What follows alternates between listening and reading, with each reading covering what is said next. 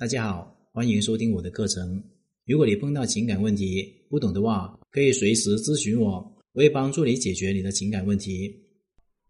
其实很多时候，让人发愁的并不是感情出了问题，而恰好是感情是没有问题。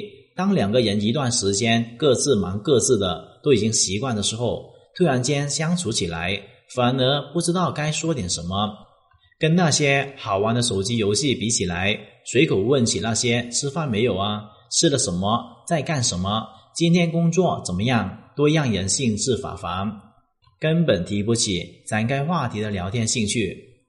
那么，当你们各自忙完，终于有了时间，想好好陪伴对方聊天的时候，该用什么样方式引起话题，让他能够和你好好聊天呢？又该如何给对方高质量相处的体验？今天我给大家介绍五种方法，让你轻松和他聊到心里面去。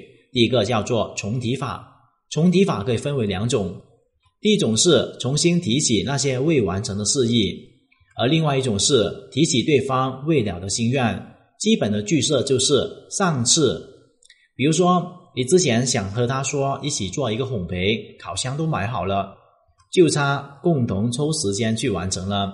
那么你就可以说：“亲爱的，上次说好做蛋糕，新买的烤箱已经到了，我们什么时候买材料来试一下呢？”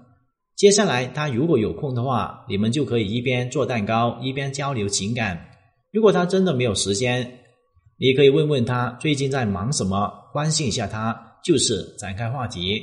再比方说，你想起他之前说过想换一个新的键盘，那么你可以这么说：“宝宝，上次你是不是跟我说想换一个新的键盘呢？你挑的怎么样？”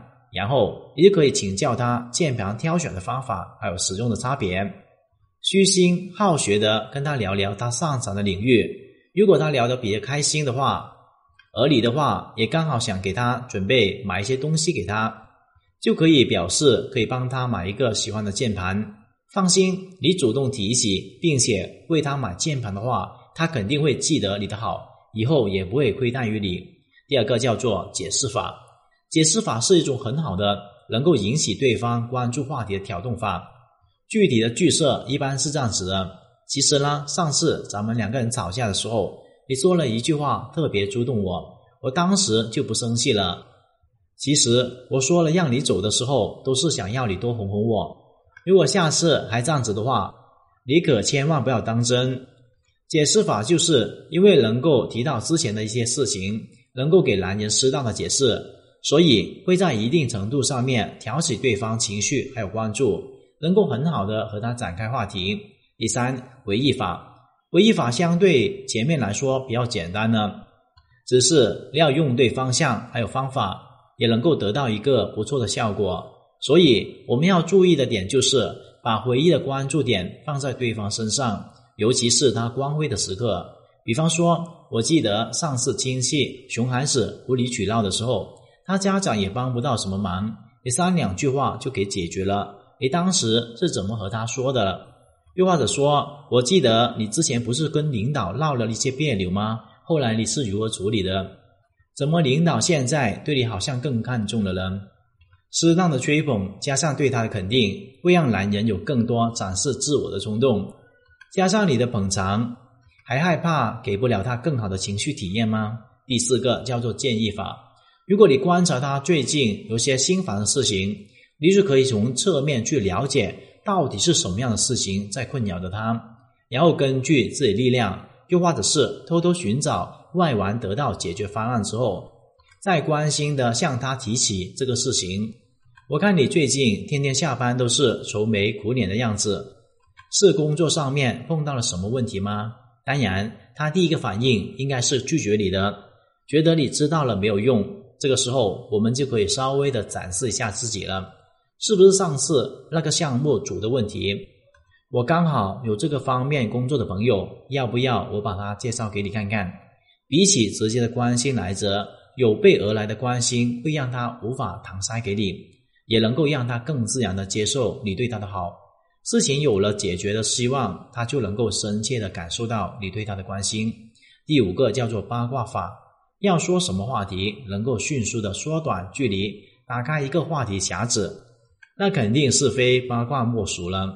八卦之心，人皆有，男生其实也不例外。你可能会说，我觉得我男朋友不八卦。我每次和他聊这些的时候，他都是敷衍的听听。亲爱的，你知道问题出现在哪里吗？就是出在你的八卦内容和你的男朋友毫无关系。你平时是不是这样子问的？老公，我跟你说，我有一个闺蜜，她上班的时候，她同事居然干嘛干嘛了。这种闺蜜间的同事八卦新闻、爆点还有看尿是有的，可是和她有什么关系呢？